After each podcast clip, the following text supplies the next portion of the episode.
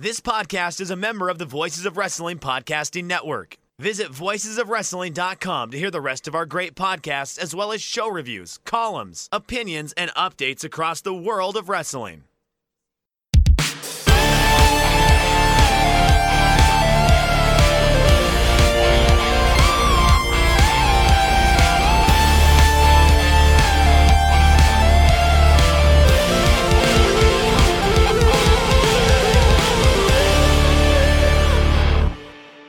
Welcome back to another episode of The Good, the Bad, and the Hungee on the Voices of Wrestling Podcasting Network. My name is Tyler Fornes, and with me is my co host, Fred Moreland. And Fred, it was me that had the housing issues this week because it sounds like yours are finally done. Yeah, they actually wrapped up today, so I can finally like move on with my life and not have strange people messing with my toilet. Um, sorry to have, uh, sorry to hear that yours are continuing. I do, ha- however, have a hell of a story from my family. Um, I, a brother-in-law of mine got T-boned in a car wreck, which uh, fortunately everyone walked away from that all right. But they took his car to a dealership for repairs, and then a plane crashed into it this morning. Ooh. Which is uh, completely wild and unexpected, and unfortunately, a couple people on the plane died. Um, but yeah, I, God really wants that uh, car to go away. Was the car actually impacted? I don't know yet. It feels kind of you know tacky to ask like, ah, I know two people just died, but what about the car? but yeah, um, I, I sympathize. I had a old coworker who was striving to get his pilot's license, and he did. And he actually, in a plane he was flying up to Duluth, um, he uh, they, they had a crash with a malfunction, and he ended up passing away as long as as well as his two passengers. So I can sympathize for That's those terrible. people. Um, yeah, but uh, he got to experience the life he wanted to. He got to he got to become a pilot, and yeah, like that's not something everybody gets to do. Experience something that is their true dream. But uh, our dream is to cover AEW. Uh, with a little bit of sarcasm, and I can almost guarantee you, Fred, it was not Ariel Helwani's because he interviewed Tony Khan and then went Oh, on about how it was one of the worst interviews he'd ever done because Tony Khan wouldn't give him anything. And this ended up becoming way bigger of a story. He could have just not said anything. He just said, Hey, it was just a frustrating interview. I just didn't feel it gave me enough.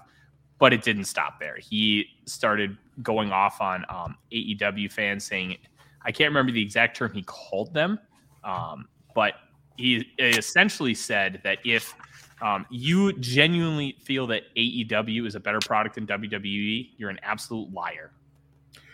yeah. That was uh, that was a thing that happened last Wednesday. Um, so I, I don't have you actually watched the interview with Tony Khan and I have? I have not seen it from start to finish. I have seen good portions of it. Um, I, I thought it was fine.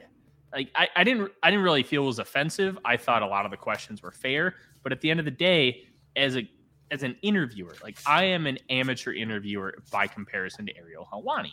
Helwani has interviewed numerous people in the fighting business, and uh, you know, as much as wrestling may not be the same as UFC, it's the same business. It is a promotional business based on physical violence, and you can boil it down to the same exact thing. He should have realized that Tony Khan wasn't going to give him anything and try and shift the subject into something that became more interesting. And I felt like he dropped the ball a little bit there. I don't feel it was unfair that he asked those questions because as an interviewer, you should be asking those questions. Yeah, I mean you have to be malpractice practically to not ask about Punk and the Young Bucks and the other Mhm. dramatic stuff that's been going on. But the second uh, Tony Khan says, "Hey, I'm I can't talk about it," and then okay, you're gonna ask a follow up, and then he says, "I still can't talk about it." Okay, that's it. You should understand as an interviewer that you're not going to get any information, and you know what? Frustrating. That was probably going to be a big basis of his interview. Fair, but now you have to try and go somewhere else. You have to talk about different subjects, and you have to get different perspectives and try and make the interview interesting. And there's a lot of meat on the bone with AEW and Tony Khan that shouldn't be hard. But Helwani didn't do that nearly to the extent that he should have, considering his interview level. And for me, that was the biggest frustration. Yeah, I watched the whole thing, and uh, I think there are a few missteps Helwani had that uh, popped up along the way that probably kept him from having as good of an interview as he could have. Uh, the first thing was starting the interview by going, "Oh, I thought you didn't like me."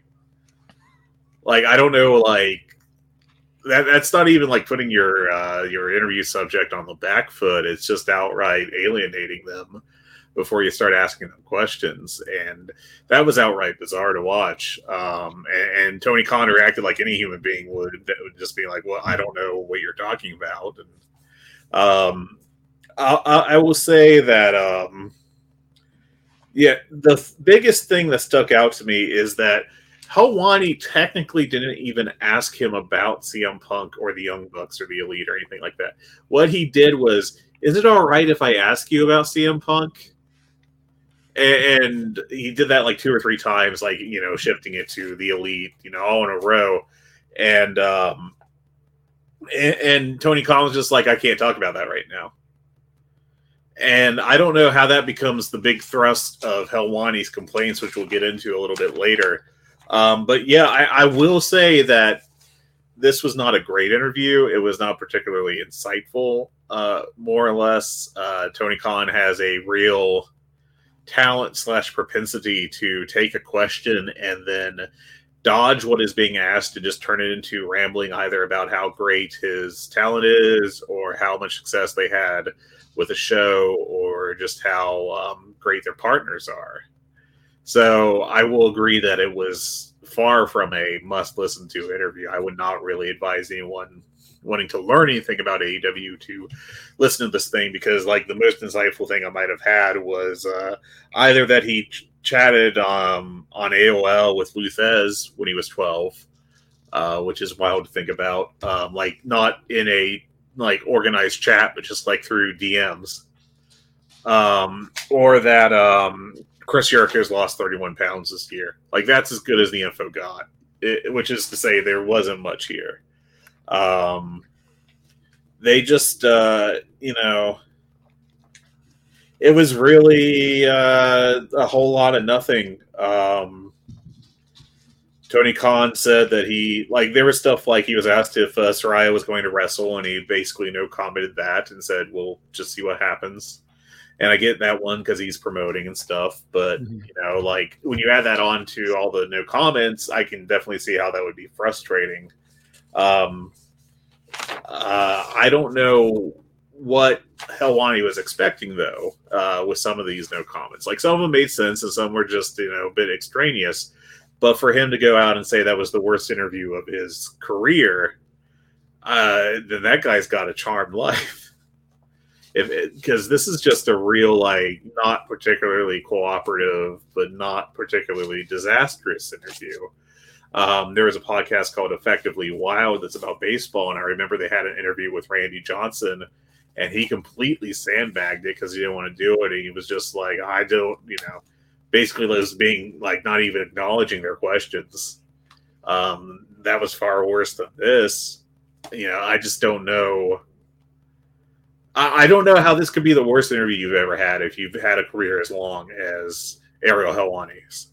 Um, and then um, the big news, I guess, was Helwani going off, um, which was very bizarre when you watch that you know, he starts off by calling. Uh, it's from a Q and A session on the next episode of one of his shows, the MMA Hour, and he starts off by calling AEW, referring to AEW freakazoids. Freakazoids. Yeah. yeah. I knew it was something outlandish. And said that they would attack him over the slightest criticism of the company or WWE praise. And then he goes on to say WWE is obviously superior. Um, and I don't know how much of that is like a genuine opinion or how much of it is him trolling people. In re- I don't know if there was like I didn't even know about the initial interview until the fallout from his trying to stir shit came out, but it definitely came across like he was trying to stir up some trouble. Mm-hmm. Um, he uh, complained about. Um, he said it was an honor to be involved with doing the voiceover for Extreme Rules, and uh, he said that previously he would not have done it because he wanted to be neutral, but now he just wants to have fun. Which I think is uh, probably the worst thing he said, honestly, the whole time. Like that really undermined any kind of uh, professionalism, you know, of him, in my opinion, based off that. I mean, it's just a very dumb controversy. I don't know why this became a thing at all, but it's 2022, and this is what last Wednesday was. so it, it, became a thing because Ariel Helwani decided to whine about it, and, and, because he has a large platform, it spread like wildfire. Oh yeah, and, yeah. It totally makes sense that it became a thing, but like, I, I get the mechanism of it, but I don't know okay. like why why that would be why he complains so much about this. You know, because he's basically on the WWE payroll. He has hosts a podcast for The Ringer. He talks about WWE with Bill Simmons, who basically is on the WWE payroll as well. Like it, it's one thing if you want to have objectivity, which I feel like um, you and I both have genuine objectivity. We're going to tell you what we like, and we're going to tell you what we don't, and we're not going to be beholden to any one entity uh, by having to say like something is good or something is bad. And in the world of football, there's something that I like to call state-run media. And now, when you think of state-run media, it's like, hey, the government is telling you good things that only the government wants you to know about. Like left-leaning uh, news companies are going to be less likely to tell you about Democrats being bad. Right-leaning news companies are going to be less likely to tell you the Republicans are being bad because it doesn't fit their agenda, doesn't fit their narrative. Now, one of the things that's tough about being state-run media in the sport of football NFL network and people within NFL media are going to be a lot less likely to report on genuine news stories that paint the NFL in a negative connotation. They're going to be a lot less likely to talk about a guy like Deshaun Watson. They're going to be a lot less likely to talk about how Daniel Snyder might be the worst human being in the history of professional sports owners. Like they're going to be a lot less likely to talk about those things because it paints their league in a bad image.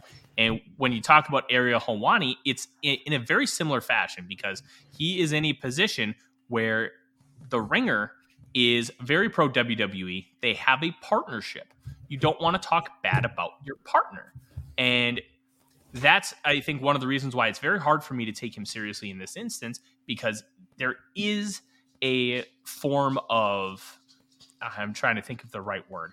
A like he feels beholden to them. He's he's going to be biased. He's going to be biased for WWE. And if you're going to do that, that's fine. Like I don't think anybody's going to blame you for taking a paycheck. But then you can't sit here and and call yourself a fair and objective analyst when you're talking about another competing company. It's that's just not how it works. You're either going to be biased or you're going to be fair. And right now, Ariel Helwani is trying to play both sides. And honestly, if you play both sides, you're going to fall into the pit of despair. It's just not something that's going to work. I can't take him seriously when talking wrestling anymore because he towed that line and then he jumped way into the WWE pool. Which, if you want, like I said, if you want to do that, that's fine. Be a WWE homer. That be a person who just supports the company. Then you give me no reason to listen to your opinion on professional wrestling because I know it's going to come from that one track mind. And to me, that was the biggest takeaway from the interview is I like Ariel Helwani when it comes to MMA. I think he's fair. I think he asks tough questions. I think he asks quality questions and does a very good job at reporting the sport. He is one of the best objectively. In wrestling, I don't even know if I consider him like the top 200 at this point because he has just shown himself to not be any form of objective. He is going to have a WWE bias. And at this point, why should I listen to any of his takes on professional wrestling? Because I already know he's going to come from that slant. Yeah, and you know, I can't really disagree with you. I was honestly my takeaway wasn't so much that he's like bought and paid for because that you know, I don't know exactly what his business relationship is, exactly how direct it is, but just doing the voiceover and he said he didn't get paid for doing that. And assuming Khan, that, like uh, come on, like we know what happened. We know the connection. Right. Obviously, his agent used to be Nick Khan, who is now, of course, uh, like very high up in the chain in WWE. Mm-hmm.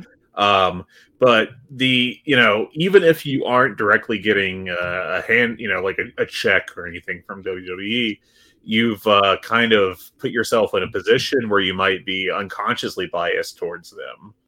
Um, you know, if you start taking the kind of benefits like that. So, you know, I, it just really came across poorly for him. It felt like very honestly Ryan Satin like um, it felt like something that he would have done, and that's not a a great thing. You know, the guy that said that he didn't want to talk about Vince McMahon's story, you know, Vince McMahon having to leave WWE because it quote unquote bummed him out. Yeah, it's it's overall it's just a, a frustrating thing that in all actuality shouldn't have happened and we shouldn't have been spending 10 to 15 minutes talking about Ariel Helwani and how much he just did not like talking to Tony Khan when in reality he as a professional and I'm going to call him an expert as far as an interviewer because if you listen to some of the stuff that he talks about with MMA guys and how he interacts with them, how he generates thought provoking discussion, he's tremendous and he's genuinely great. And it felt like he had an agenda and he did not try to actually get a really quality interview. He tried to get a couple points and he tried to drive them home and he would not steer from them. And that kind of stubbornness to me is just the most frustrating part. It's one of the reasons why I don't enjoy listening to a lot of interviews of people because there's so many people who are genuinely bad at interviewing. And in this case, Helwani was one of them. And like, he, here's another part that we haven't discussed yet, Fred. He obviously interviewed Triple H. And one of the reasons why I kind of put the two and two together with the business relationship with WWE, even though we may not have any official like, and I use air quotes, tangible proof, we know. And he did not directly ask Triple H about Vince McMahon having to resign because of the sexual assault allegations. He never asked him, like, hey, how are you going to, you know, take over? Do you know why Vince resigned? He didn't ask those professional journalistic questions. He kind of asked questions about it, but he never did. And like you should have asked the questions to Tony Khan. Absolutely. But he did not ask them to Triple H in uh, in at least as many words. Like how what's your opinion on that? Because my opinion is it's incredibly hypocritical to not ask the same questions considering like obviously sexual assault and what happened backstage in AEW are completely different as far as extreme levels, okay? But they are incredibly identical when they are two humongous stories within the context of each environment. You suspend four of your top stars because of a backstage fight that potentially has legal issues. That's a that's their biggest deal. That's their biggest story. And that's something you have to ask about as a journalist. When you talk about WWE, number one is you have to ask about Vince McMahon. You have to ask about the sexual assault allegations, the NDAs, the future of the company. How are they going to improve? How are they going to fix these? that's their biggest story. And as a journalist, you have to ask those questions. How are you viewing Ariel Helwani considering how he handled Tony Khan and how he handled Triple H? Uh, I have to be honest. I did not watch the Triple H uh, interview because Helwani is just not on my radar regularly. I don't care anything whatsoever about MMA, and I don't follow WWE so closely that I'm looking out for every Triple H media appearance. That's just you know I'll hear sometimes that like uh, Gunther has a good match, and I'll pop that on, and that's about the extent of my caring. Um, I, uh, you know, assuming that he didn't like he he should have outright asked about the Vince McMahon situation, and if he didn't, then that's that's pretty bad on his part. Um, I don't know if he thought that he kind of accomplished that by uh, tap dancing around it, uh, and then when he saw that he wasn't going to get anything, he just didn't even go as far as to outright say, "Hey, what about Vince leaving?" Um, I also I do remember on the uh, flagship that uh, Lanza mentioned that he did not uh, bring up anything to do with all the misconduct situation with Bill DeMott, which was under um, the direct purview of Triple H before his initial uh, heart condition slash possible firing slash that whole deal. Um, so I don't know. I mean, to me, it's pretty obvious that the Vince McMahon story uh, is one of the two biggest of the past of the century uh, in professional wrestling, along with the Chris Benoit murders. And the CM Punk story is the biggest in outside of like the founding of AEW, I reckon, uh, in AEW's history. So there's a definite comparison there. But if he softballed one and didn't the other, then that's uh, definitely not good. And it's all about journalistic integrity too, right? Because Ariel sure. Helwani considers himself a journalist, and quite frankly, especially in the world of MMA, he absolutely is, and he does a very good job at it. There's a reason why he was the number one guy at ESPN. There's a reason why once he left ESPN, he was able to craft his own sphere and really build up his brand to a point where he could self sustain. And was it Fox that hired him uh, over the objections of Dana White, or was that uh, ESPN? Fox. Okay, yeah, because I know they had it run there too. Um, they had to, they did take his credential away for I think it was like 36 hours, and then uh, I think Dana White got bullied into giving it back because it, it was a bunch of bullshit. Yeah, well, that's kind of the Dana White way. Um, I would, um, to me, like the the the mask slipping, if you will, is when he just started outright trashing AW fans like with a broad brush. Um, that just felt very gratuitous and unnecessary, and kind of goes against the whole "I'm a I'm a journalist" um, kind of thing. Uh, you know, I don't really have anything good to say about the behavior in general. Um, it's not, it doesn't make it come off well. Um, even if you are frustrated, I can see why you would be frustrated with Tony Khan to some extent coming off that interview. Absolutely. Calling it the worst one you've ever done is, uh, again, either you've had a very blessed life or you, um, you know, you're exaggerating. The guy interviews MMA fighters. Now, has MMA, he ever interviewed Dana White? Like, I can't imagine Dana White being an easier interview. I know that at this point, like Dana doesn't want to see him, but at some point, mm-hmm. I'll be honest. I think he's interviewed him a few times, and Dana White, like once you know Dana White and once you understand who he is and what he's about, as far as his his promotions and how he talks to people, he sh- he should be a relatively easy interview because you know exactly what you're going to be able to get out of him, and you're going to know exactly how to push his buttons in a respectful way to get more out of him. Like Helwani should have had that one in the bag. And I can understand from your perspective because this is the first time he's ever interviewed Tony Khan. And yeah. I remember Dave Meltzer said, I felt kind of rough after my first one too. But you should still, as a professional interviewer, and we all know Dave, we all love Dave, but Dave is Dave. Dave is a very unique case and individual. As much as he's a journalist, he is not a traditional journalist because he he just he approaches things in such a different way, which is an incredible blessing to this industry. But it's just different when you're talking about Helwani interviewing somebody for the first time and Dave interviewing somebody for the first time. So it's to me, he should have still been better, but I totally do get his frustrations too. But you should have also been smart enough to know that, hey, he's not going to tell you that. And you also should have been smart enough to know that he's not going to think the Attitude Era is the best era in wrestling history. That to me was the most egregious one. Oh, it, he's mid South Tony. No, I actually think it was the 1980s. Like, yeah, that was um, that was very funny because like Helwani just acted completely flabbergasted that anyone would say anything other than the Attitude Era. Um, so okay, I have a question for you actually about uh, Helwani because again, I'm not super familiar with his work just due to yeah. not really being an MMA guy. Uh, does he know much about wrestling? Like, is he knowledgeable about it, or is it like a surface level I watched in the '90s kind of thing? I think it's somewhere between he's a semi-regular watcher of wrestling and a super casual. I just remember all the all the dick jokes from the late 1990s WWF. Like, oh. I I don't think he's Bill Simmons is a guy that is a genuine wrestling fan. And at least at one we, point, yeah, I think yeah. he may. I don't know how much he is now, but I know that he was like an observer subscriber at one point. Mm-hmm. So I, I think if we were to sit down and talk to him about anything WWE, I think Bill Simmons would be a tremendous interview. But I also think he's he is a very Americanized wrestling fan. Yeah, he'll be able to talk Monday Night Wars. He'll be able to talk um, like Attitude Era, Ruthless Aggression. But if we sit down and talk to him about AEW or New Japan or anything Mexico, Europe, he's going to give us little to nothing.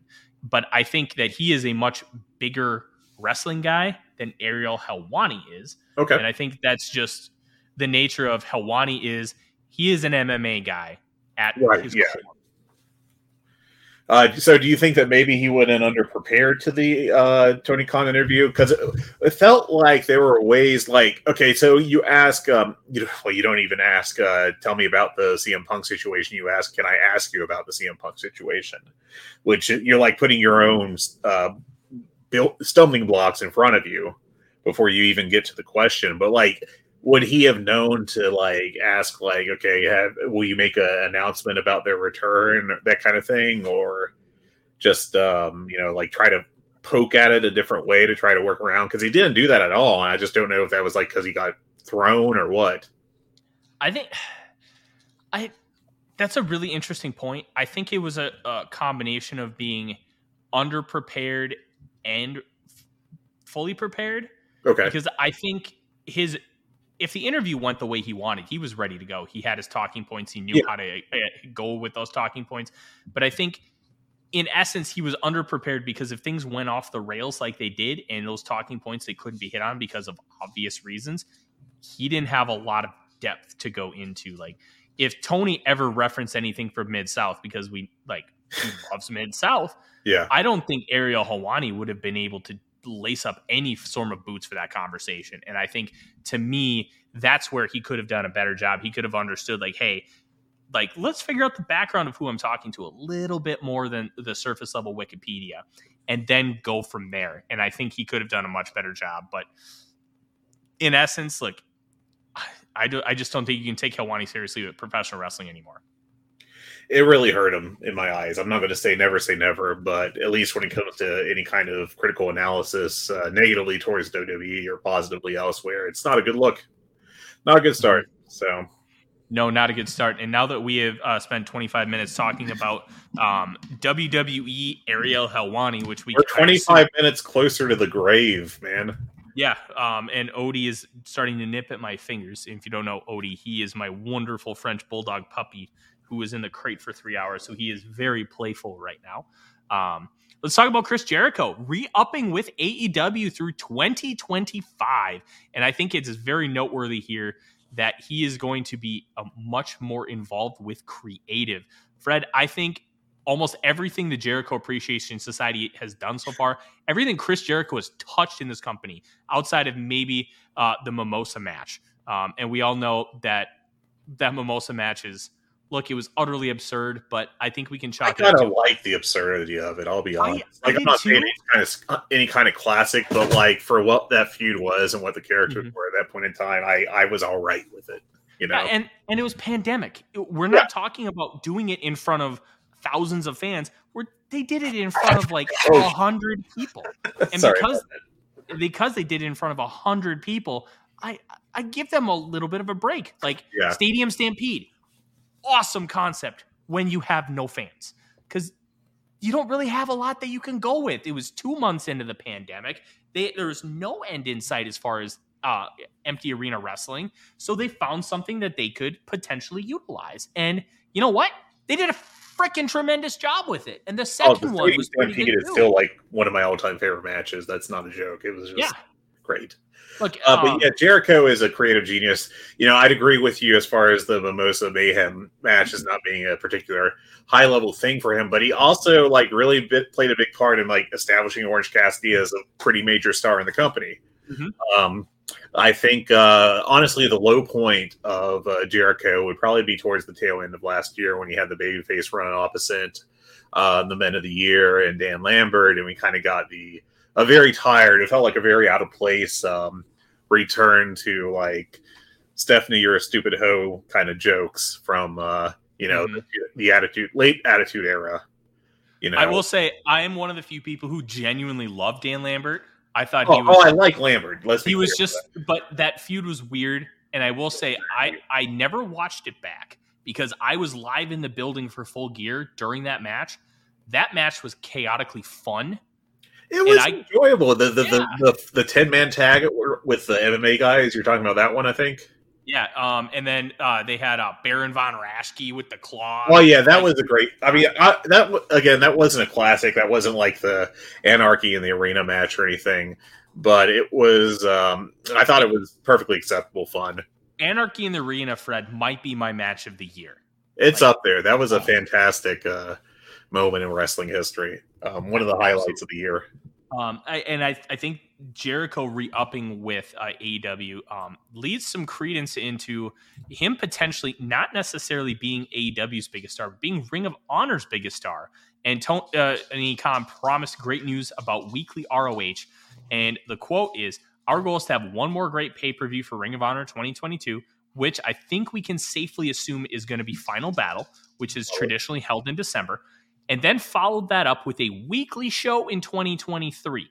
Now, there was immediate um, thought the second that Jericho won that ROH title that this could be a signal that weekly TV is on the way. Because as great as Claudio Castagnoli is, is he the guy that you want leading your brand for the first true run of TV? Because look, let's let's just be honest with ourselves. ROH TV just wasn't what it's going to be with Tony Khan. It's not going to have the same dollars. It's not going to be a syndicated thing. It's going to be a weekly run television product. Yeah. And because of that, having a guy like Chris Jericho, and we saw what Chris Jericho did for AEW when it first started off. He is a legit world champion. He is a a certified wrestling Hall of Famer. I don't know if he's in the uh, uh, Wrestling Observer Hall of Fame yes. yet. He, is. Yeah, been in and for he, almost a decade now. I think actually. He absolutely should be in, and it's it's just different when you have a guy like Chris Jericho who's got the name value, the recognition. He's been around for uh, this is his fourth decade of wrestling because he he started off in the mid 90s. He's worked Mexico, he's big in Japan, WCW, he worked the Attitude Era, he worked Ruthless Aggression, he worked all the way through. And you talk to guys that uh, anywhere from like 12 to 70 they're going to know who Chris Jericho is if they've ever been a wrestling fan. And that's going to give immediate credence when you have him on commercials, on advertisements, bulletin board or uh, billboards, radio spots. All of that is going to be so huge with Chris Jericho. That's going to immediately spike the product up and give it a floor that somebody like Claudio Castagnoli, even though with us, it probably gives Ring of Honor a higher floor to start with because we know his history and we know how much he means to that Ring of Honor brand and how special it was for him to win that title. But for those who are not super hardcore like we are, Chris Jericho is such a big difference mover. And I, I think that's going to be huge for whatever step Ring of Honor takes. Yeah, I mean, I think that um, you can definitely make the argument that he is probably the most important person on screen for AEW. Uh, and that's with uh, Moxley having the great years he has had, and Kenny Omega and etc. Uh, Hangman Page. But I just think there's a, a real argument that it's Jericho, and um, I mean he's played such a big role. He's really stepped up, especially in the aftermath of uh, Brawl Out with CM Punk and everything. And um, he's really shown a lot of leadership. He's shown a lot of creativity. He's done a lot to get people over. I mean, hell, he was trying to get uh, Shug D over until I guess there was some backstage issue with him, and then it that just got dropped uh, real fast. Uh, but he's established a lot of big stars in the company, and um, I mean, he's fantastic. He's just yeah. really contributed so much to AEW. He he really has. He has been honestly, he's been the linchpin to their success. And yeah. as as much as the elite and CM Punk can truly be credited with the creation of AEW, because of obviously the elite really making a brand for themselves outside of WWE, which at the time felt impossible. The success of All In, but CM Punk was really the catalyst of wanting something different at the end of his WWE run in 2014. But Chris Jericho was the reason why it was as successful, and I think that's awesome. Um, a few other things to uh, talk about here. We have some new people that are all elite. We're going to start uh, from the bottom and work our way up. Zack Clayton is all elite, and yeah. I, I will say that I don't know that all these guys are like all elite, all elite, you know, but mm-hmm. he is on a per appearance deal, I do believe. Zack Clayton got the graphic. Oh, he did get the graphic. Okay, he I got that. the graphic. got a written deal then, so he's got like mm-hmm. monthly pay and everything. So cool. Yeah. Um, I don't know what to think about him. Like from the one, you know, one appearance I've seen of him because I don't dredge through every dark and elevation. I wasn't terribly impressed by him, but he's got the connection to Jersey Shore, I guess. I don't know, man. I mean, if it's a flyer at low cost flyer, then that's fine. Yeah. But, um. Look, he's probably going to be nothing, but he he already draws from a different form of entertainment, which is very similar to what WWE did with the Miz because yeah. of uh, the real world, and obviously Zack Clayton with Jersey Shore, and I believe he was also on the challenge. Like that is that is something that would draw someone like my wife because my wife is really big into those reality shows. So that is an element that Tony Khan is trying to tap into. Will it be successful? that remains to be seen. I have my serious doubts, and I can kind of tell you do as well, Fred. But for minimal money, who cares? Let's see how it works. Yeah, that's that's a good flyer to take. You know, if it pays off, great. If it doesn't, you're not really out anything. Uh, the Kingdom are kind of all elite. They showed up at the end of Rampage last week. Uh, so uh, Mike and Maria Bennett, as well as uh, Matt Taven, um, Taven Square Garden. Uh, oh, Madison Square Taven. Taven. Excuse me. I apologize to Matt Taven and, and all, his 10 fans and all the residents of Madison Square Taven. um, yeah, uh, that'll be interesting to watch. It seemed very much to me like death for Ring of Honor more than anything right now.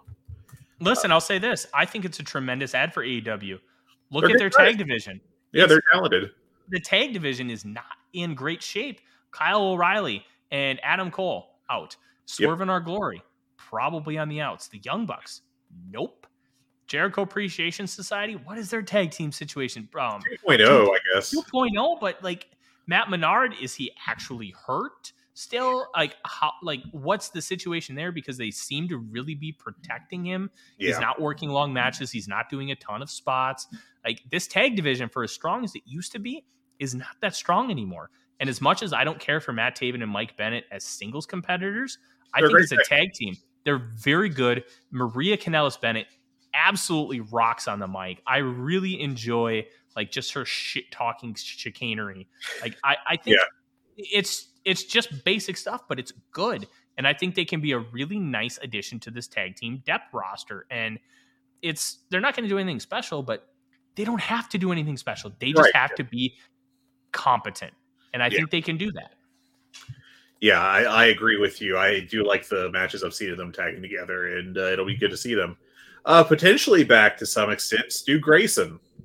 Uh, again, on Rampage, there was a backstage segment with the Dark Order talking about the uh, struggles they've had, getting ready to set up 10 for a big match with uh, Rush because Andrade has been memory hold, as well as the mask versus career match. Mm-hmm. And surprise, Stu Grayson is back, at least for that segment because they're in Canada. Um, I've always thought uh, we've had the Hungee Cat running um, I've always thought that Grayson was underused. Uh, I thought him and Evil Uno were a solid tag team, yeah. and Grayson is a great in ring performer.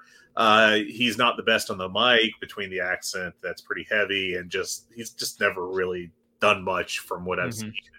Uh, but it felt like a good team with Evil Uno who could be uh, competent in the ring and solid on the mic. Um, so maybe they'll bring that team back. I don't know, but if he's back, uh, I think that's very good for the Dark Order stable. I really think that we should get a Super Smash Brothers run.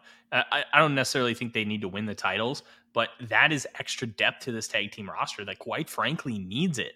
And yeah. it's not something we would have necessarily believed that they had needed um, a couple months ago. But considering everything that's happened uh, from injuries to um, personnel to uh, suspensions, like adding Stu Grayson back to the fold, I think is objectively good, especially because Dark Order is about to lose 10.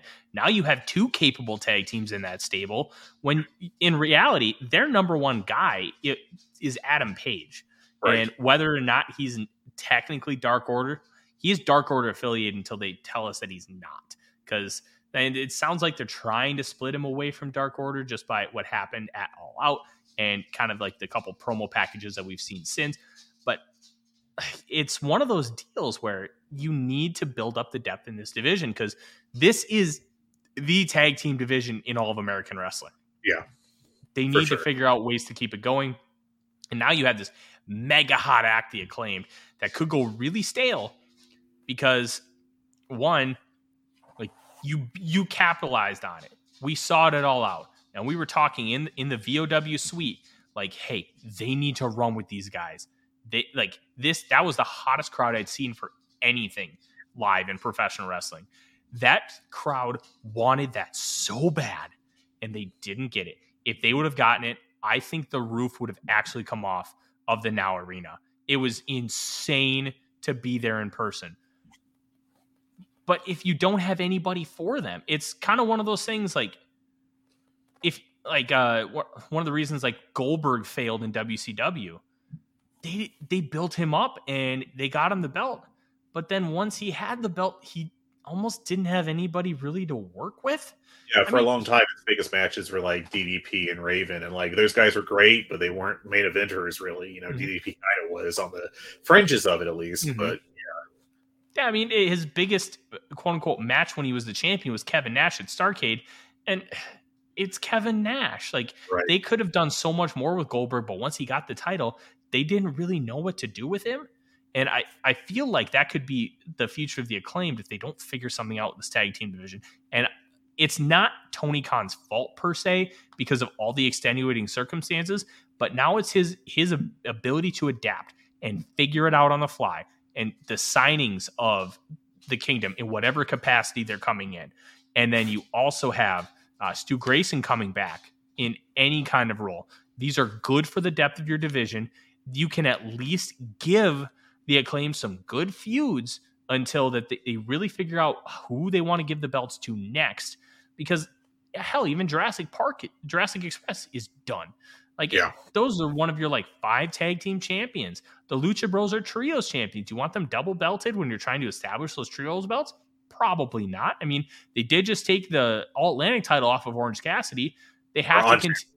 Yeah, they have to continue to do something with this tag division, and I think Tony Khan, if we, they're these signings are going to be what we think they are, Yeah. and how they're going to be used on AEW television for at least a little bit.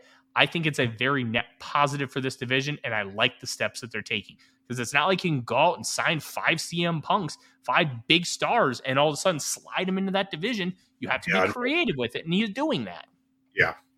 Uh, and uh, we'll get into the acclaimed. I'm a little uh, pessimistic about their status right now, but we'll get into that in a little bit.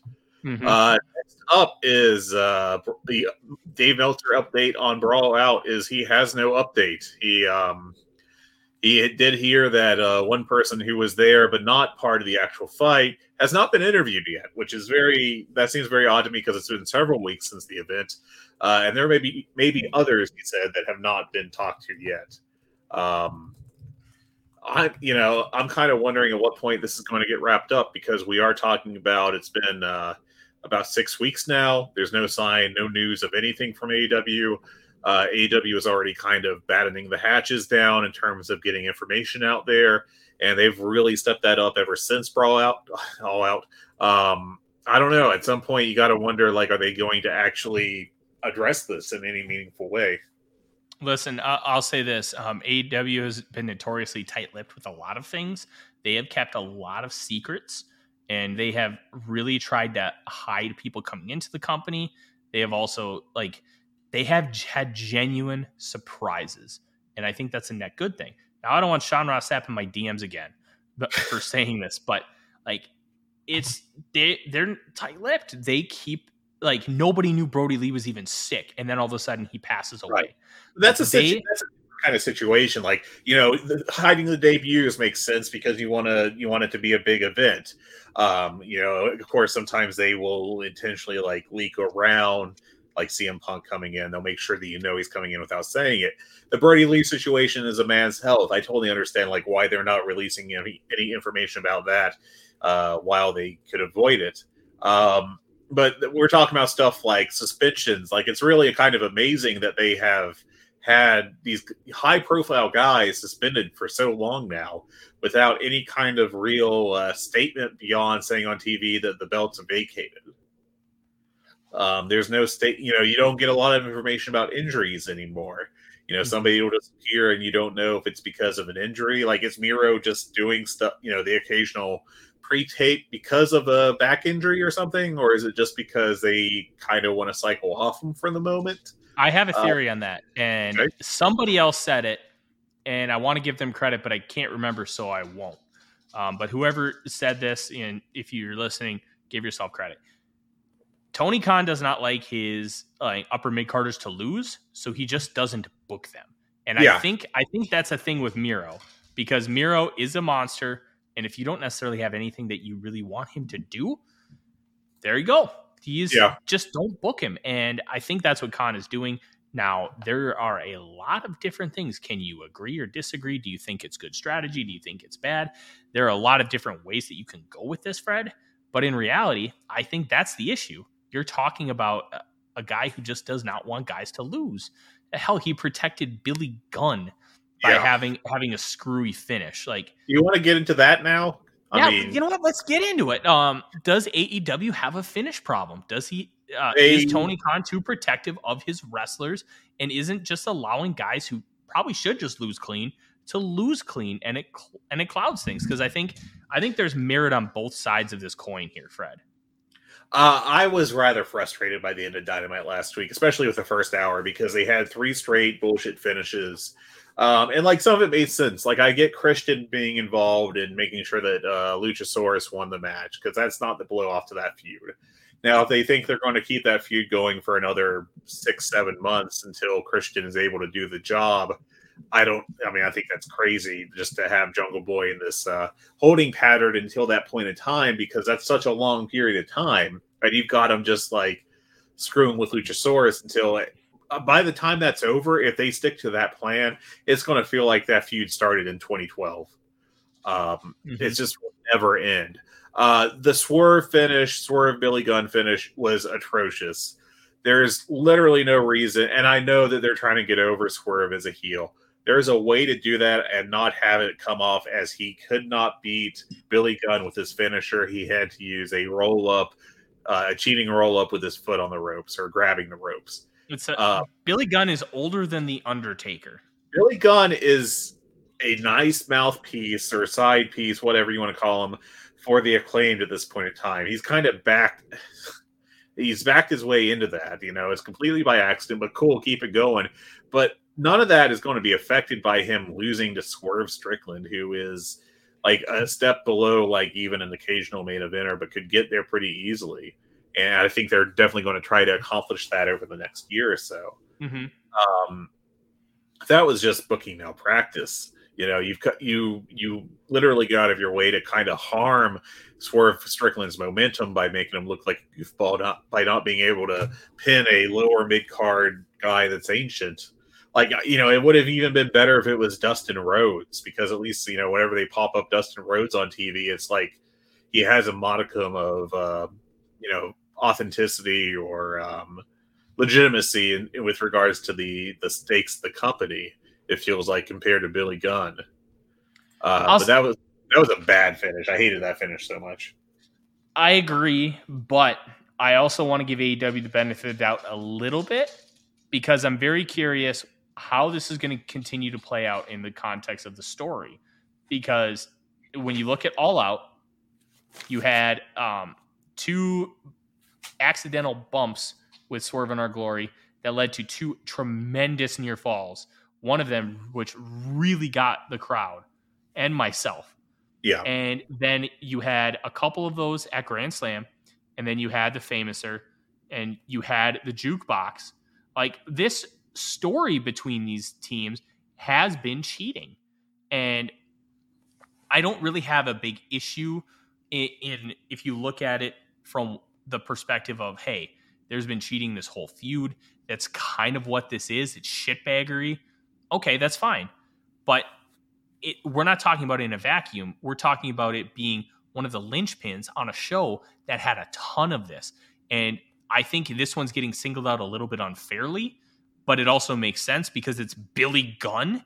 yeah. Like, It's like what are you what are you gaining by having you you could have just had him do an eye poke halfway through the match or some other kind of obvious cheating um they, they did a i'm trying struggling to remember who they uh did a good job of uh, showing them turning heel uh over the past year but there was someone that they had that like just started you know doing cheating stuff and uh, as he turned heel and uh you know that worked well.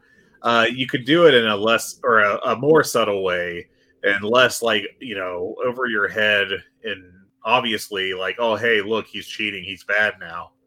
Um you know swerve's kind of been a, a bit of a heel ever since the start of the tag team. He's, it's kind of like Mhm. the lex luger sting thing from just before the nwo where you've got a, a heel who's friends with a face and the heel is cheating but doesn't want his face friend to know uh, if you would have positioned it as more of that rather than just outright, I've got to, I've got to stretch myself to beat a 58 year old Billy Gunn.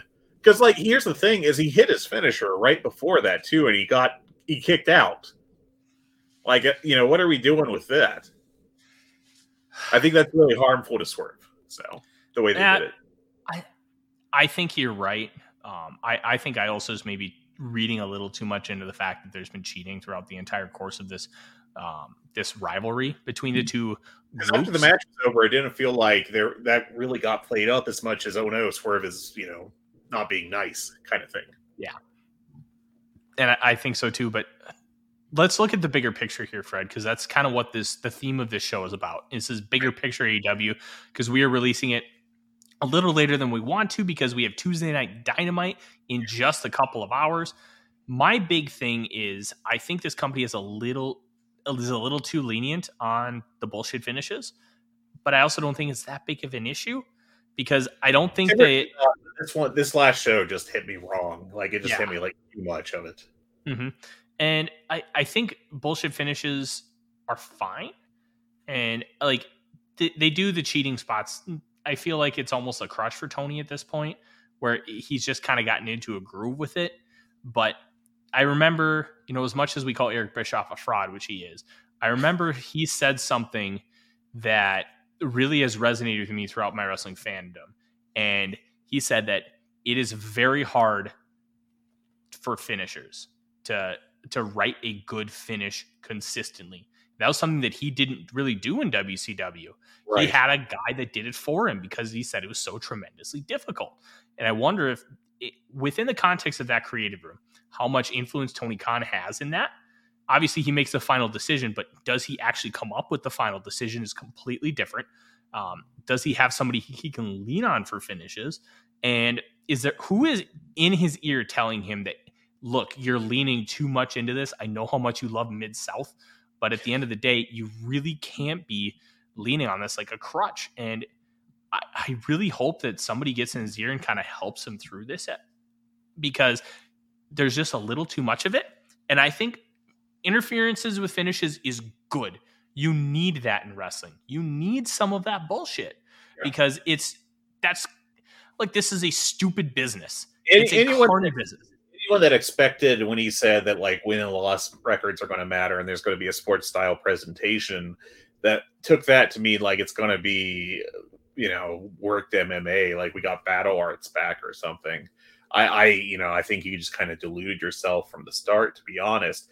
But I, I do think at times he's carried it too far, and I think that's what's happened recently. I would agree with that, Fred. It's there needs to be a healthy balance, and right now I don't think he has that. Um, let's talk about a couple other things related to Dynamite itself and the AEW universe. Um, AEW is now prohibiting talent from working GCW shows.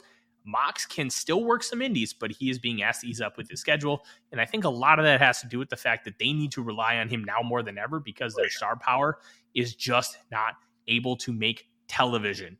Um, and G- obviously, I love that Mox because I had heard Mox had really fought to go and lose to Nick Gage, which is why they had um, Morrissey and Stokely go in and make that death match finish kind of bullshit because they he wanted to do the job for Nick Gage, and it's Nick Gage. Nobody cares that he lost to Nick Gage. If you care that he lost to Nick Gage, like, come on, it's Nick Gage. They have a long history.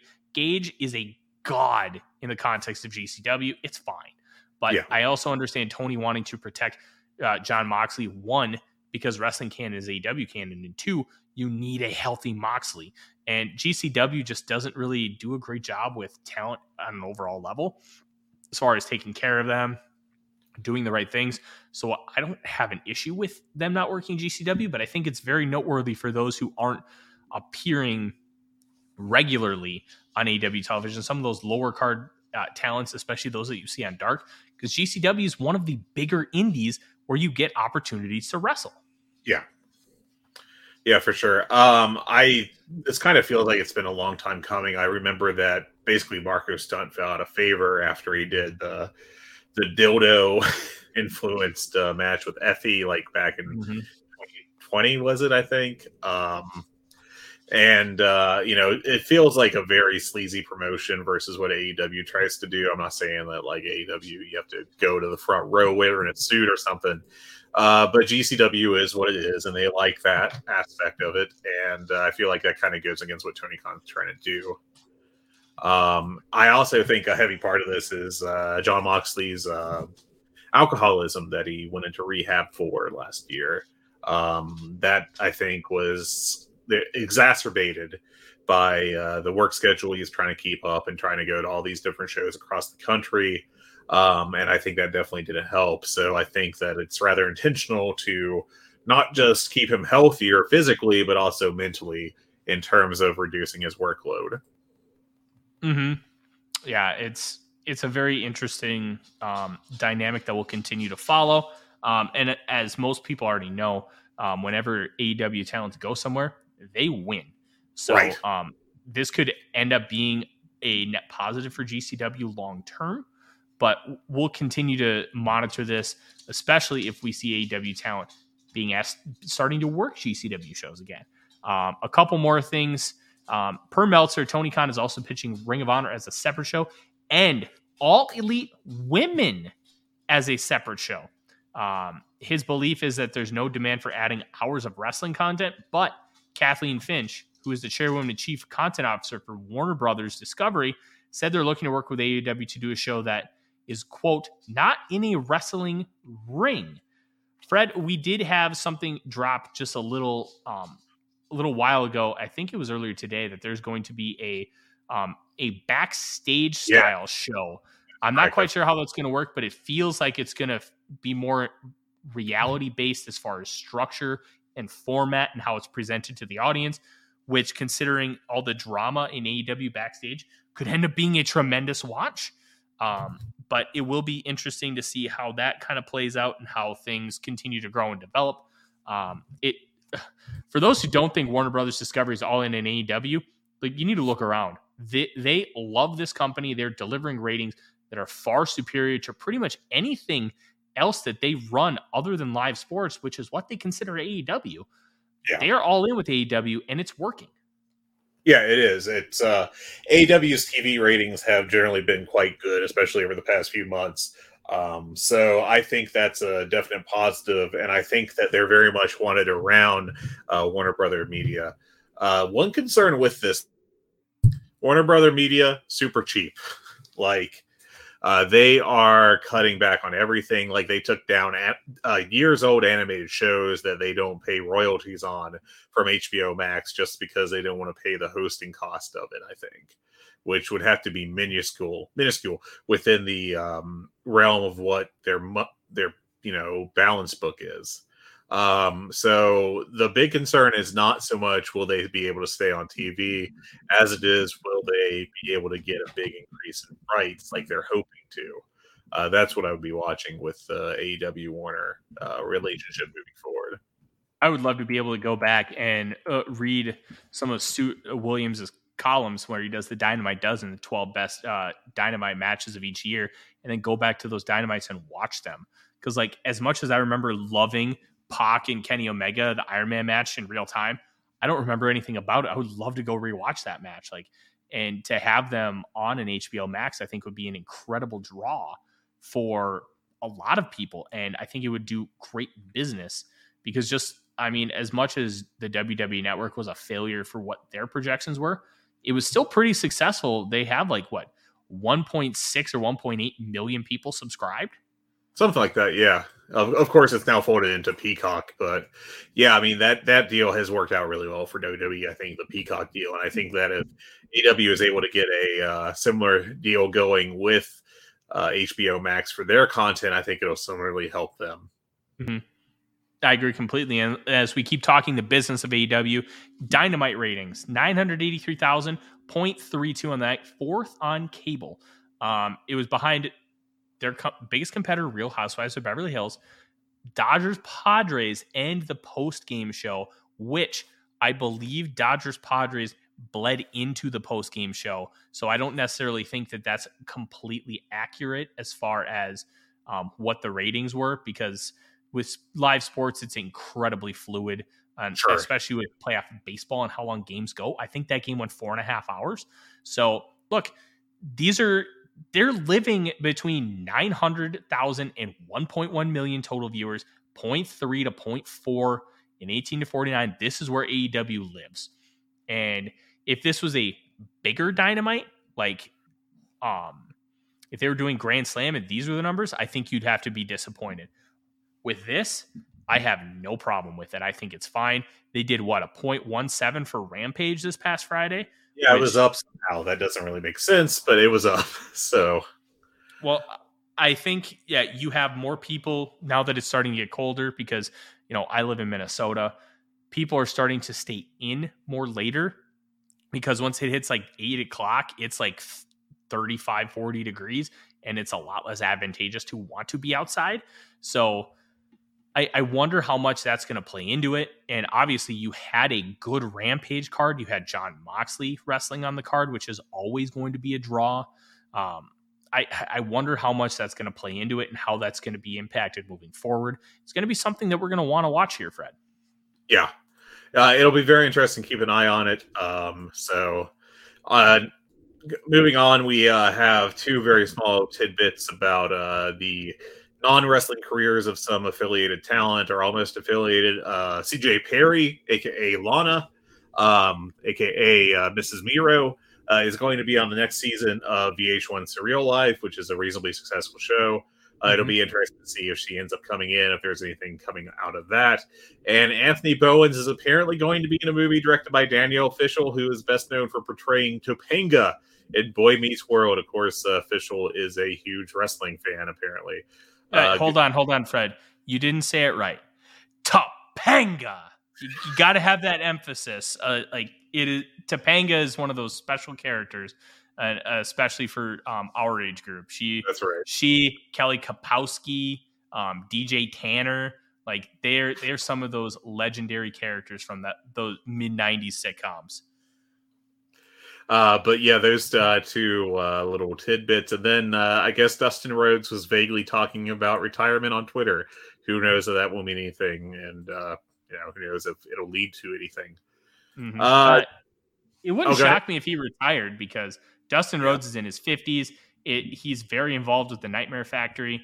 It- he may want to move into more of a backstage role. I mean, he doesn't wrestle a ton, anyways. So maybe it's something where he teases retirement, does like a, a big run. Um, not, I wouldn't say big as in he wins a title, but big as in he he is a little bit more televised and they give him a proper send off, and then he kind of moves into more of a backstage kind of role. Um, it, it would not shock me. Um, he's he's been wrestling since the late '80s. Yeah, it's been a hell of a career for him. Uh, Dynamite and Rampage. Uh, you want to start off with Rampage because honestly, I only have like one thing I want to talk about on there, which is the Dalton Castle segment. Yeah, well, go ahead and start with the Dalton Castle segment, Fred, because I, I think that's a really interesting one. Uh, it was good. That's my contribution. Um, I think Castle really could be uh, a pretty big star for AEW. He's got a lot of charisma. Uh, my wife took notice of him immediately when he came on screen. Like he just came comes across as a star on TV, and uh, I'm pretty excited to see what this Jericho match is going to be like as Castle will go to the ring.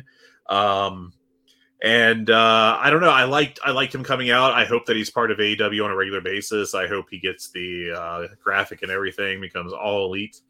Um, but I liked the segment. I thought it was pretty much the highlight of Rampage, since they very rarely do uh, angles that really have much meaning. Uh, so I was a fan of it. What about yourself?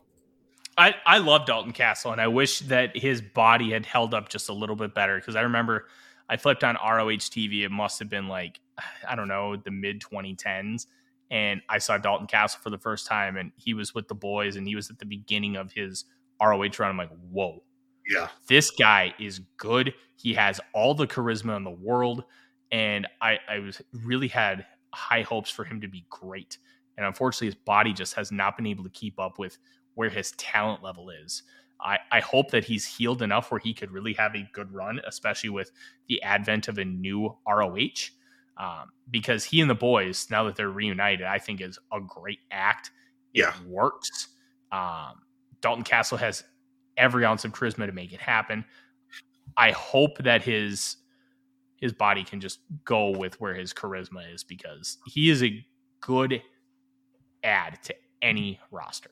Yeah, he's got a ton of talent, and I hope that they let him show it and like actually make use of him. Mm-hmm.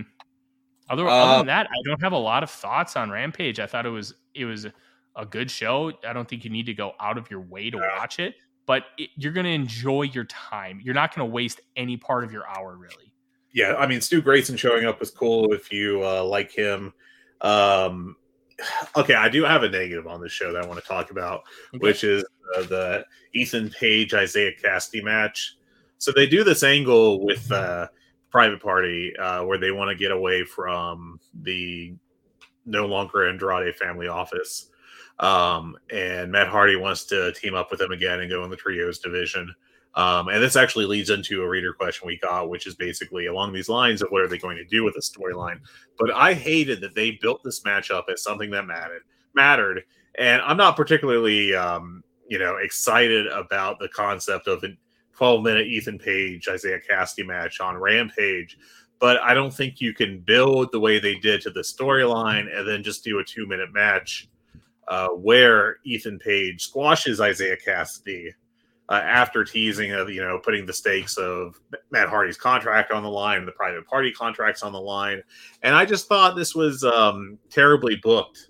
I thought that it was, you know, just squishing that down to nine, you know, ninety seconds of in ring action where Ethan Page basically kills him, um, and then immediately to the backing it. You know, it's a storyline that should have got a little more time, a little more feature. Should have got you know some actual entering time to build any kind of uh, suspense around the result of what that match would be and what it would mean going forward. And I thought that was a pretty disappointing, um, you know, way of uh, approaching it, of utilizing their time. Yeah. Um, I'll say this: the best part of this feud has been Stokely Hathaway's tweet where he told Matt Hardy that he had to uh, fill out or score seven out of ten on this test. And Yes. question ten was, "Are you invited to the cookout?" A no, B no, C no. And I thought that was just one of the funniest things of all time. Yeah, that was Um, great. Oh, look, as much as we don't like this feud, I think Stokely Hathaway rules, and um, I, I really could care less about where the story is going. But I do know that we we talked about the tag division. I think Private Party needs to continue to get in ring time, and at the very least, I know uh, Joe Lanz has talked about it with Jade Cargill. Give local crowds a dark match where all you do is be like, "Hey, you're going to get this match. It's not going to be televised. We're not going to put it up on YouTube. This is for you." And then just let Private Party go 20 minutes with random tag teams, or do it like a Private Party circuit where they just wrestle the same team week after week after week, and let them build themselves up and figure it out and get better because there is a lot of talent to work with with this team, but they need cohesion. They need to learn match structure better. They need to just get some of the sloppiness that they currently have, which was endearing at first because they were so raw. But we're three years past that. We're three years away from that Young Bucks private party match that kind of made them stars, and they really don't seem to have grown a lot. They they need to do something, and I hope the end of this is a private party that is much more usable and reliable on television. That's my hope with this. Otherwise, I think it's it's a failure. Yeah, I, I think that they've been coming across better in terms of in ring performances uh, over the past year or so. When I've seen them, they seem more complete in the ring and better based as far as their talents are concerned. Uh, but, you know, they should be, I feel like, doing more than just like the backup tag team in the heel stable. Because it feels like they've been slotted behind the Butcher and the Blade, which seems backwards to me considering where you'd like them to be. But, you know, um, but yeah, that's it for Rampage. I thought the opening match was good. Um, I would say that was like three and a half stars. Um, the Gates of Agony thing just feels very weird, and I ranted about that in my column about how I feel like one of the issues with AEW right now is uh, who they're f- choosing to push. Um, I think they've gone really hard on the embassy in general, and I feel like that's not as over as some some other acts that they have largely put on ice. And I feel like that's kind of a recurring issue to some extent. Um, but yeah, that's it for Rampage. That's you know, it's a B show. Yeah, um, and as far as Dynamite's concerned, um, we already touched on quite a bit of it. I want to talk about the Hangman Page promo because I thought that was masterclass. It was yeah, it was great. It fit his character. He invoked emotion. He he talked about kind of some of his bullshit and how he, he's an anxious cowboy, and then really sold the fact that you want to see him wrestle Jon Moxley, which will be in just a couple of hours. And I loved it. I thought it was excellent. I want to see more of that from Hangman Page. I want him to have an opportunity to deliver more of that. I think overall, that is awesome. And this is the Hangman Page that we were truly hoping that we were going to get with the formation of this company. And obviously, he had his title run. His title run was it was good. It wasn't yeah. great. It was good. And I think as he continues to grow and develop, he has not had that that title reign. And we all know that title reign. We all know the Okada two year reign. We yeah. know Tanahashi's 11 consecutive wins. We know like it's the 10 pole reign. CM Punk in WWE. Like those 10 pole reigns are so big for a wrestler's career. Hangman hasn't had that. And I hope this is the beginning of that push to get him that 10 pole reign you know, within the next couple of years. Yeah, and I think that uh, one thing that really struck me was that was probably the best segment Adam Page has had as far as character development since he won the world title back at the beginning of the year, uh, late last year. Um, I think I thought that was just fantastic for him.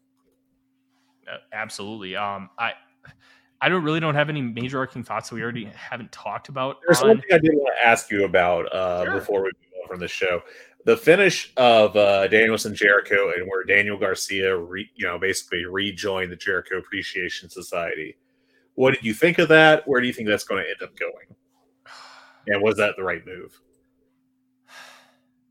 I had reservations about him actually joining the Blackpool Combat Club when I think it was the first match with uh, Jer- or, uh, Danielson and Garcia William Regal straight up said on commentary that I would prefer that Garcia not join the Blackpool Combat Club because we want to have good competition to wrestle. And I thought that was a tremendous compliment to Garcia. And I thought it was also based in reality. I'm like, I I'm going to keep this at arm's length because I really I, I think they're setting the seeds up for Garcia to actually not join the Blackpool Combat Club, and somehow he's going to stay with JAS.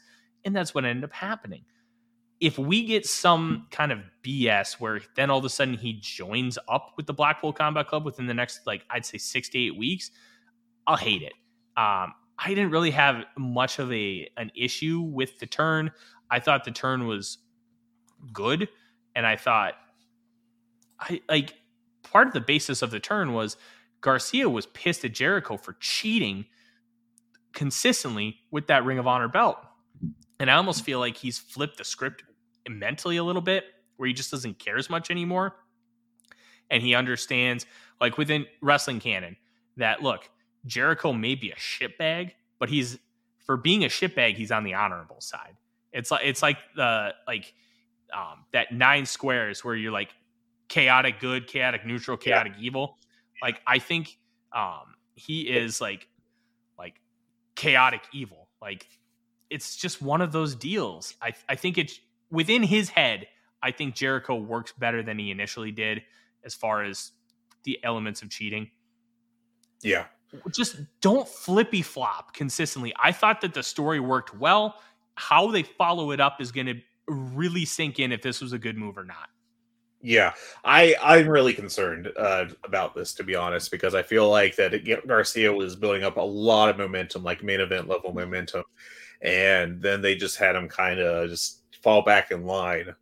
And unless there's some big swerve in the next week or two, like maybe, you know, they won't. But if he were to cost Jericho the title against Dalton Castle, again, I wouldn't do that. But just something along those lines of uh, backstabbing Jericho uh, to establish himself.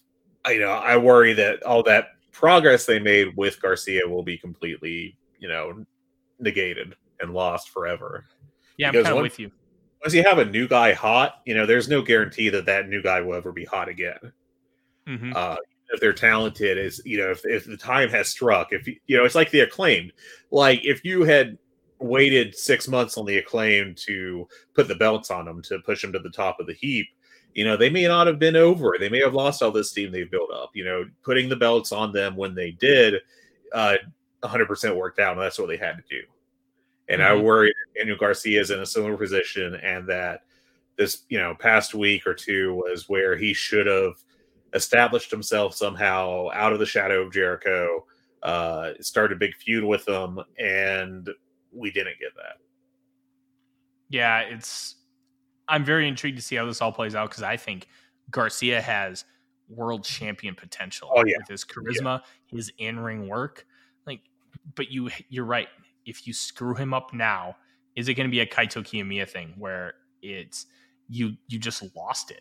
Um, yeah. And we're still everything's on the fence still with Kiyomiya because now he's doing this Muto thing, which just freaking sucks. But Kiyomiya is still only 25 years old. He's got all world talent. And we're kind of in a similar place with Garcia, except Garcia hasn't reached the top of the mountain. But if you fail him now, if he gets to the top of the mountain, it's not going to mean shit. Right. And, and you've got to progress your character. And there's some other examples, like I think Starlight Kid is a good one in stardom right now, where she's turned heel and is kind of like embraced pushing herself as a top star, separate from the uh, face unit she was with before. But, you know, Garcia not doing that, um, you know, I, I have concerns that he's just going to fall back in the pecking order. And with wrestling, you want to constantly be establishing new stars. I'm not saying that you need to stop pushing the old ones, but you need the freshness at the top of the card to keep things interesting. And if in two years the main event scene is still Moxley and Jericho and Adam Page and CM Punk, assuming he comes back, or Kenny Omega if he comes back, without anyone new in it, that's a problem. It 100% is a problem. I'm I'm very intrigued to see how this kind of ends up, but we really don't know how it's going to end up until we until we get to that point. Um, Fred, as we as we kind of wrap things up, we obviously have Dynamite tonight. Um, Jericho versus Dalton Castle, which we touched on. I think Jericho is going to end up winning that match because he's, so. he's he's doing this gimmick, and I think where he beats all the former ROH champions. I think if that gimmick wasn't going to work out, he would have lost it to Danielson. Um, we have Shida versus Storm for the interim AEW Women's Championship. Um, we have Death trying that. You what? I assume Storm will win that. Yeah, I would. I would assume so too. Um, Death Triangle versus Best Friends and Orange Cassidy. Um, is that for the belts? I think it is. I think so too, but I am not 100 percent sure. And then obviously we have Jericho, or sorry, Jon Moxley versus Hangman Adam Page for the AEW World Championship. Um, and then they're going to have um, interviews with Danielson, MJF, and Wheeler Yuta. Um, now, before as we close up, and this may be this is going to be something that's already outdated. Does MJF cash in that chip in some way, shape, or form tonight? Now, it doesn't necessarily mean he has to do the WWE style cash in. He could do the Rob Van Dam where he just goes up and be like, "I'm taking that belt at full gear." Um, yeah, because Rob Van Dam went up to Cena and cashed right. it in and said, "I'm I'm taking it a one night stand." Like calling your shot as a cash in, if you're going to use that terminology, is mm-hmm. is smart. That's what wrestling is. It's a challenge that you then build to down the road. Uh, money, you know, modern WWE Money in the Bank uh, surprise cash-ins are, I think, pretty much, if you look at it, a detriment to the product. Uh, you gain the, you know, the aspect of something could happen at any point in time, but what it costs you is building good storylines, especially for first time champions, and it really undercuts you know establishing those new top stars. Um, so I think that they have to, if they're going to cash it in, it, you know, big air quotes there, it has to be him saying, "Okay, you just won the match, Moxley. I assume it's going to be Moxley. I will face you at full gear, and I will win the title." And it, let's go down this rabbit hole before we wrap up here, Fred. Let's say he does that we've already had a weird dynamic of babyface MJF and heel MJF. If he does that, that's a pretty babyface move. Are they going to flip him? Like, I think I, it's I, inevitable that they do. But oh, we we know that. But I'm talking yeah. now. I think it's way too soon. Um, I think so will, too. But do you think Tony Khan will feel forced, considering where he's at, how he's almost had to rush his story because of uh, I don't think that they were going to have MJF do any of this stuff here really quick. I think this was a very long arc. We've already seen Tony Khan utilize long arcs before. Hangman was a long arc. Wardlow was a long arc. And now it feels like they're pushing this a little bit because of the lack of CM Punk in the elite. This was going to be CM Punk's 10 pole reign within the context of AEW. So, but because they're rushing things with MJF, or at least it feels that way in my perspective, I wonder if they're going to also rush his babyface turn because they feel like they may have no other choice. Two weeks ago, I would have said no way in hell.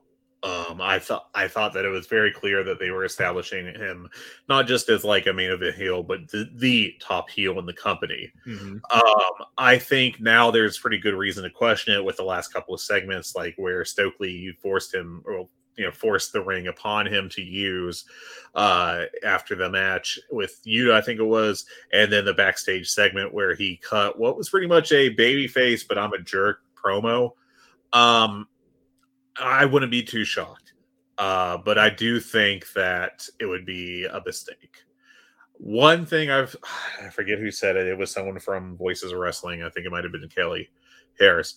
Um, that one thing they've done is, uh, or one thing that you know might be the case is that Tony Khan's booking has dropped ever since All Out because he's been so distracted by the legal issues surrounding that. And I think that's a very possible impact we're seeing here. It may be leading him to make some decisions that are really optimal, and this could definitely be a big one. Yeah, it, it's MJF is going to be the one thing that we need to to continue to monitor as far as this company. And I will say this, Fred, I'm I'm very excited for Dynamite tonight. We're gonna have a lot to talk about next week because there's gonna be a lot of storyline to come out of this weekend and this week in AEW. Um, do you have any final thoughts um, as as we wrap this show up and try and get things going before tonight's show? Uh, Tony Khan tends to struggle, I feel like, with the uh, in between shows. You know, not so much the build to big shows or even the big shows themselves, but the ones that are the low, you know, the the quieter points in the story, if you will.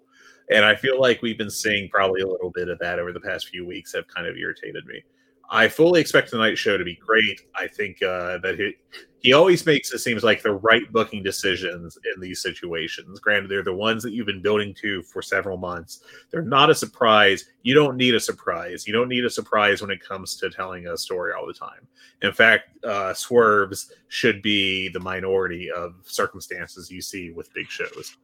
Um, I, am excited for it, and I think it'll go well. I think it'll be a really solid. Uh, almost pay per view caliber show, and uh, I think it'll hopefully get help get some things back on track. Yeah, I agree completely. This is going to be a fun show. Tony Khan loves to deliver.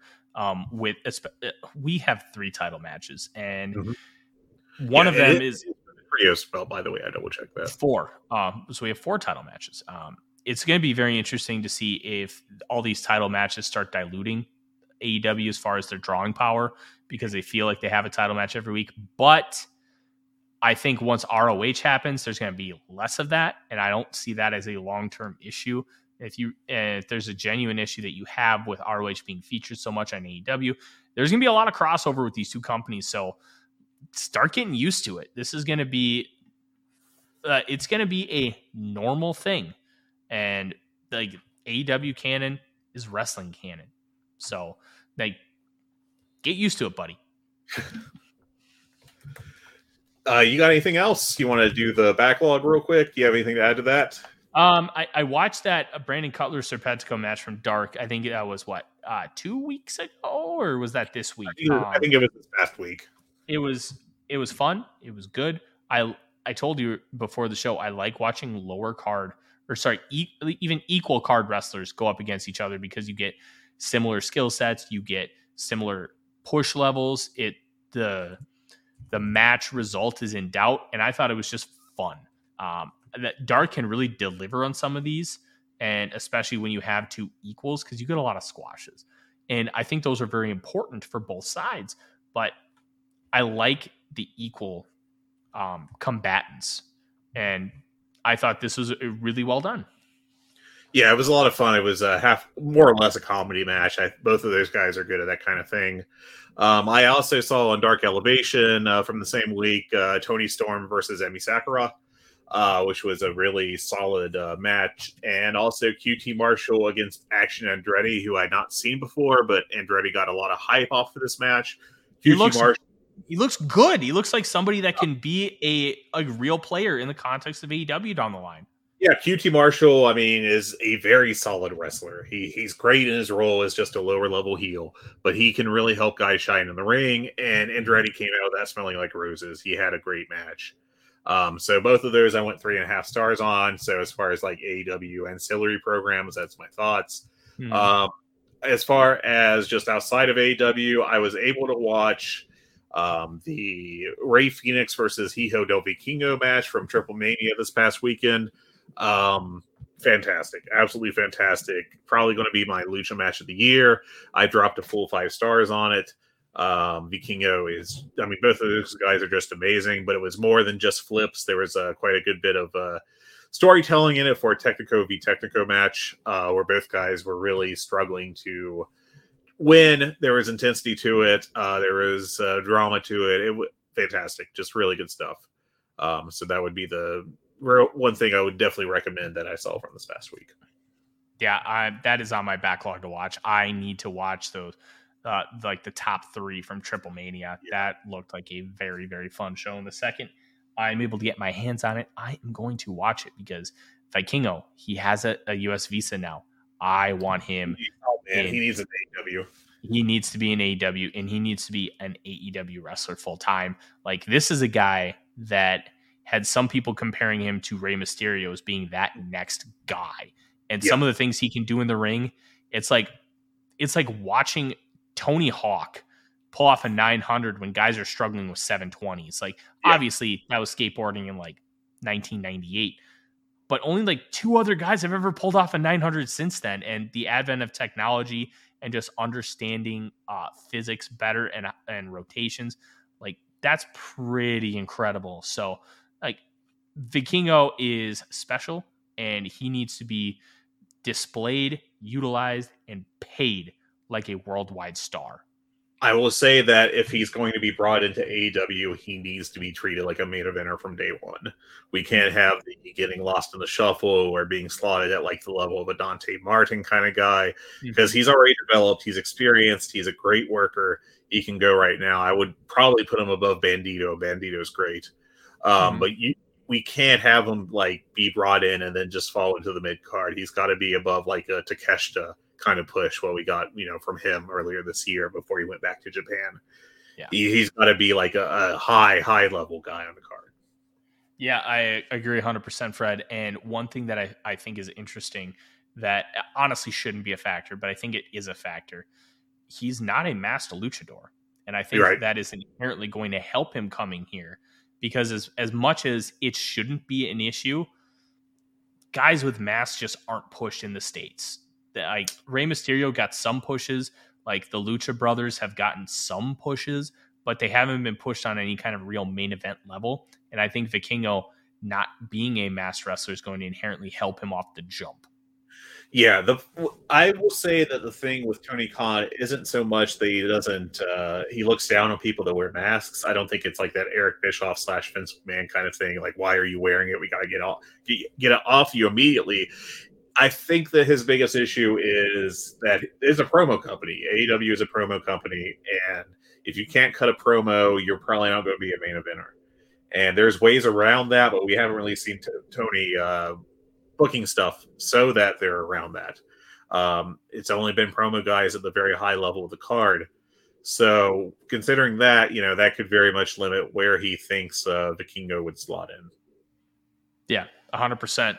With that, Fred, that wraps up another episode of The Good, the Bad, and the Hungee. This was a lot of fun, and we're going to have a lot of stuff to talk about and review next week. Um, yeah, it'll be really interesting to see what happens and kind of talk, kind of try to speculate what's coming out of there. I think uh, this this is going to be a very big turning point for AEW, considering everything with the elite and CM Punk is still so much up in the air. We have to consider this company to be rid of all of them until we hear otherwise, because that's how this booking is going to um, really. It's going to reflect what they know, and I'm very intrigued to see how that comes comes into fruition. Yeah, for sure.